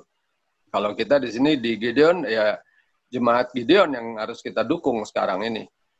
Gitu. Hmm, berarti UP2M-nya lebih ke warga jemaat kita sekarang. Betul. Betul. Jadi tidak pendanaannya dialokasikan ke kita. Ya, seperti itu. Nah, hmm, kemudian berarti juga, yang kayak berarti terakhir tahun lalu ya, Om? Tahun lalu. Terakhir kunjungan tahun lalu. Itu pemantauan prosesnya gimana ya, Om? atau di setelah setelah datang udah udah aja nanti tinggal tanggung jawab sinode gitu? Nah, uh, kita sudah berapa tahun mendukung uh, pos perkes Margahayu itu sampai menjadi uh, jemaat mandiri gitu. Hmm. Kalau sudah menjadi jemaat mandiri, tentunya lepas. kita lepas. Ya. Tanggung jawabnya. Proses pemantauannya selama perkembangan gitu gimana Om? Apanya? proses pemantauan kan pasti cuma satu kali kunjungan dalam setahun kan nggak mungkin bisa kepantau semua tuh nah itu cara proses pemantauannya sampai dia berkembang dan sampai bisa dilepas tuh satu wilayah itu kayak gimana kan kita lihat dia udah bisa menghasilkan atau belum dari Terus hasilnya, hasilnya hmm. berapa besar gitu sesuai nggak dengan hasil yang diharapkan seperti itu kan waktu lagi kunjungan kita kasih arahan-arahan hmm. misalnya uh, oh ini pohon sawit ini uh, sudah tidak layak untuk ditanam uh, atau diteruskan gitu, tebang aja gitu, ganti yeah. baru. Nah, seperti hal seperti itulah gitu. Jadi kita mengadakan permajaan. Permajaan ini juga nanti akan kita pantau kira-kira berapa tahun dia bisa menghasilkan dan berapa banyak hasilnya sesuai gak dengan uh, yang kita harapkan. Kalau tidak sesuai Proses pemantauan itu gimana? Hmm? proses pemantauannya itu kayak gimana? Apakah setiap uh, seminggu sekali ada video untuk pemantauan, pengawasan, atau gimana? Oh enggak, kan kita bisa lihat dari uh, keuangan dari mereka. Oh, mereka kasih laporan keuangan ke Gideon? Iya. Kita yang tanya, oh. kita yang ngecek sana. Dari ceknya dari penghasilan mereka ya? Iya. Kalau mereka sudah bisa sejahtera nanti ya berarti sudah bisa Stop membiayai diri sendiri, ya hmm. kita stop. Gitu. Oh, ya ya ya. Kemudian nanti uh, ditunjuk lagi oleh UP2M uh, Sinode hmm. Yang mana ini gitu. Nah, yang sekarang ini uh, harusnya tahun ini kita sudah pindah ke masih tetap di Kalimantan Barat. Margahayu itu ya? Uh, enggak, pindah oh, lokasinya. Oh, lagi pindah lagi itu namanya Rasau Rasau Jaya. Rasau Jaya. Berarti si Margahayu itu udah berkembang ya Om ya? Udah menghasilkan udah, dia, udah makmur. Udah jadi mandiri dia. Sudah oh, mandiri. Ya. Jadi tahun ini sudah lepas. Harusnya sudah lepas. Hmm, oke. Okay. Kalau itu yang tadi sudah Gideon lakukan kan ya Om ya? ya. Nantinya nih selama uh, kan ini pandemi, COVID kita nggak tahu sampai kapan selesainya, apalagi tadi ada tambahan wilayah lagi kalau nggak salah ya di Kalimantan Barat. Nah, hmm. ini antisipasinya gimana nih Tante Anita Lana? Kan uh, kita lagi pandemi, sementara tadi Om Karel sendiri bilang kalau misalnya alokasi dananya kalau bisa di warga kita sendiri aja, hmm. gitu ya. Nah, itu gimana cara antisipasinya? Kita punya punya bukan beban sih ya, tanggung jawab satu di PR, PR ya. Kita, hmm. Mm, betul. Yeah. Itu gimana Tante? Ya, sebelum makasih Anya. Ya, makasih ya Anya. Kembali lagi soal kita akan mengevaluasi ya Uh, terakhir itu Margahayu, uh, memang betul ada per perkembangan bahwa Rasal Jaya Pospelkes berikutnya yang menjadi tanggung jawab Gideon, ya, ya. dalam uh, UP2M program UP2M ini. Tetapi kembali lagi kita akan melihat evaluasi berikutnya, melihat laporan-laporan uh, yang uh, masuk, kemudian sambil uh, menjalankan apa yang tadi disampaikan oleh Pak Karel tentang pengalihan dana yang uh, masuk kemudian kepada program ke jemaat intern. Iya. Ya, saya kira begitu saja Anya ya. Singkatnya hmm. begitu. Ya, untuk ke depan begitu. Lalu sambil melihat perkembangan selanjutnya. Berarti menunggu evaluasi dulu ya, betul. perkembangannya ya, seperti apa. Ya, ya karena pandemi ini jadi ya, apa. betul. Demikian hanya ya. Mungkin Pak Robi mau tambahkan? Sedikit saya tambahkan ya boleh ya. Oke. Okay. Oh ya boleh Om Kara. Ya tadi uh, masalah tentang PHMJ yang lemot. Lelet. Lelet. Lelet. ya beda-beda tipis lah ya. Ini ada satu hal yang perlu uh, kita ketahui juga bahwa ya. di dalam Pelkes ini ada keistimewaan untuk uh, krisis center. Ya. Oh ya. Krisis, krisis center itu harus uh, sigap. Jadi dalam penanganan bencana itu kalau di tingkat sinodal itu dua kali 24 jam harus sudah bergerak. Tapi di Gideon itu lebih istimewa lagi, satu kali 24 jam sudah bergerak. Nah, itu uh, cepat. Contohnya tanggal 31 tanggal 1 Januari itu banjir besar ya, banjir besar.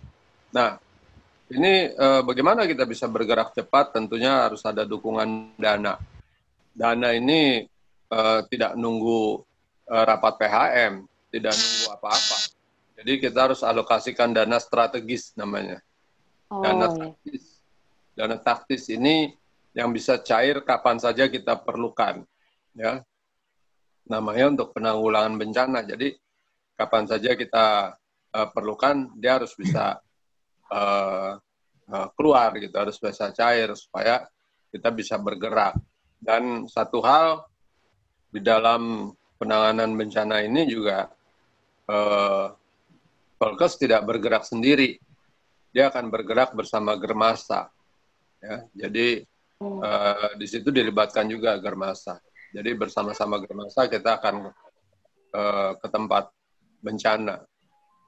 Juga bencananya tidak hanya untuk uh, Gideon, tapi juga keluar ya. Yang hmm. Gideon lakukan selama ini juga keluar. Keluar dalam arti masih di dalam lingkupnya GPIB ya.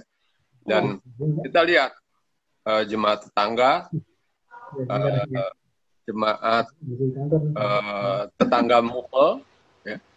Jadi Mupel Bekasi, maupun Jakarta Timur. Jabar ya? Tetangga, iya. Bahkan eh, kita pernah lakukan ke Mupel Bali NTB pada waktu oh, ya. Lombok dan hmm. eh, tsunami Palu Donggala juga kita turun ke sana gitu. Ada bantuan yang kita uh, kirimkan untuk untuk mereka.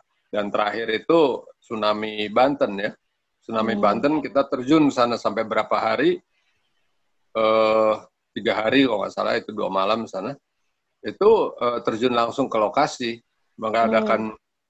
memberikan bantuan kemudian uh, mengadakan pengobatan kepada hmm. masyarakat di sana yang terdampak uh, tsunami. Berarti maksudnya Om Karel kalau misalnya dibilang lelet nggak juga ya karena semua bantuan kan dalam uh, konteks krisis center ya. Oh ya. Ya, begitu. Yang dianggap lelet itu karena mungkin karena kesibukan dari krisis center ini jadinya lebih lebih terfokus ke krisis center mungkin uh, jemaat mengenanya jadinya internalnya agak kurang mungkin koordinasinya. Nah, krisis center juga kan bekerja sama dengan Palkes. Hmm. contohnya seperti uh, waktu banjir tanggal 1 Januari itu, mm-hmm. itu uh, Komisi Pelkes terjun langsung ke oh, ya. di Bekasi untuk melaksanakan memberikan bantuan dan uh, pengobatan. Hmm. Gitu. Oke, oke. Oke, uh, Pak Robi ada tambahan lagi tadi mau nambahin? Iya, jadi uh, hanya uh, saya ingin melihat ini kan masih dalam konteks next-nya kan. Iya. Di next ini uh, yang pertama yang harus bisa kita bisa pahami kita ada dalam kondisi AKB atau yang dibilang new normal. Jadi new normal itu uh, harus juga kita memberikan satu pemahaman kepada jemaat bahwa apa yang akan dikerjakan khususnya pada saat nanti PHMJ di periode yang baru ini melaksanakan tugas itu tidak seperti yang kondisi yeah. yang dahulu. Hmm. Itu yang perlu nanti mungkin di notice. di notice juga di teman-teman bidang lain. Karena memang yang harus kita gali adalah bagaimana uh, yang tadi hanya kejar misalnya contoh eh, uh, 30% apakah bisa itu menjadi gross naik atau malah ya titik ambang batas yang turun? Ya kalau bahasa sekarang tuh masuk ke resesi lah. Kita nggak bicara hmm. resesi di gereja tapi ya. Yeah. yang kita bicara adalah bagaimana kita sebagai Tidak pernah dampaknya juga sih sebenarnya Nah itu dia. Itu dia. Misalnya, apa yang harus bisa melalui program podcast ini juga menjadi masukan ke jemaat marilah hmm. pola pikir yang mungkin dulu dengan situasi PHMJ atau mungkin atau presbiter sudah bisa digambarkan pada saat ini itu yang harus bisa hmm. dipantau tapi tetap kita punya satu eh, apa namanya kebersamaan dalam menata layani yang justru lebih jadi hmm. tidak turun malah akan lebih tapi lebih ini tidak lepas dari support ya semua jemaat yang tidak hanya juga bicara support dana tapi uh, pray together bersama berdoa untuk bisa masuk dalam situasi ini bahwa marilah kita menjadi alat Tuhan di tengah situasi yang tetap tempat spirit dan juga menyelaksanakan itu saja sih Anya. Betul. Jadi kalau yang dari tadi kita sudah perbincangkan gitu ya Bapak Ibu, kalau menurut Anya sih sebenarnya masalahnya cuma di tiga C, yaitu informasi, transparansi, sama satu lagi publikasi. Oke. Okay. Karena masalahnya itu menurut Anya dari perbincangan kita adalah jemaat gak tahu sebenarnya apa yang dikerjakan. Jemaat gak tahu kalau ternyata PHMJ itu nggak lelet loh. Ternyata ada yang dikerjakan di tempat lain. Ya. Ternyata uh, diakonia itu butuh loh untuk di uh, bukan butuh, wajib loh untuk diisi. Karena itu nantinya akan balik ke kita-kita juga ada feedbacknya lah maksudnya. Nah, jadi uh, kalau menurut Anya, mungkin salah satu solusinya adalah publikasi dulu, Bapak Ibu. Uh, mungkin saran dari Anya, uh, bukan maksudnya menggurui atau gimana pun, Anya juga masih kecil. Yeah. Jadi maksudnya uh, mungkin publikasinya lebih dikencangin lagi, dikasih tahu lagi. Tadi sempat hanya singgung tentang sosial media, mosiin diakonia, mungkin itu salah satunya bisa dipakai. Terus uh, tadi juga uh, masalahnya tentang uh, selain diakonia juga ada UP2M tadi juga udah dijelaskan gimana UP2M bahwa sebenarnya di bidang pelkas ini banyak banget yang diurusin dan uh, memang semua yang diurusin ini butuh pengeluaran yang banyak dan juga butuh penerimaan yang banyak. Semoga dari podcast ini juga uh, jemaat bisa tahu bahwa kepentingan-kepentingan gereja itu nggak cuma kasih persembahan setiap minggu aja, nggak cuma bisa menikmati ibadahnya setiap minggu aja, betul? Ya. Oke. Okay. Uh, kira-kira udah sampai sini aja uh, podcast kita tentang Pelkes dan UP2M nih, Bapak okay. Ibu dan pendengar semua. Terima kasih atas partisipasinya. Mohon maaf bila ada salah kata tadi ya.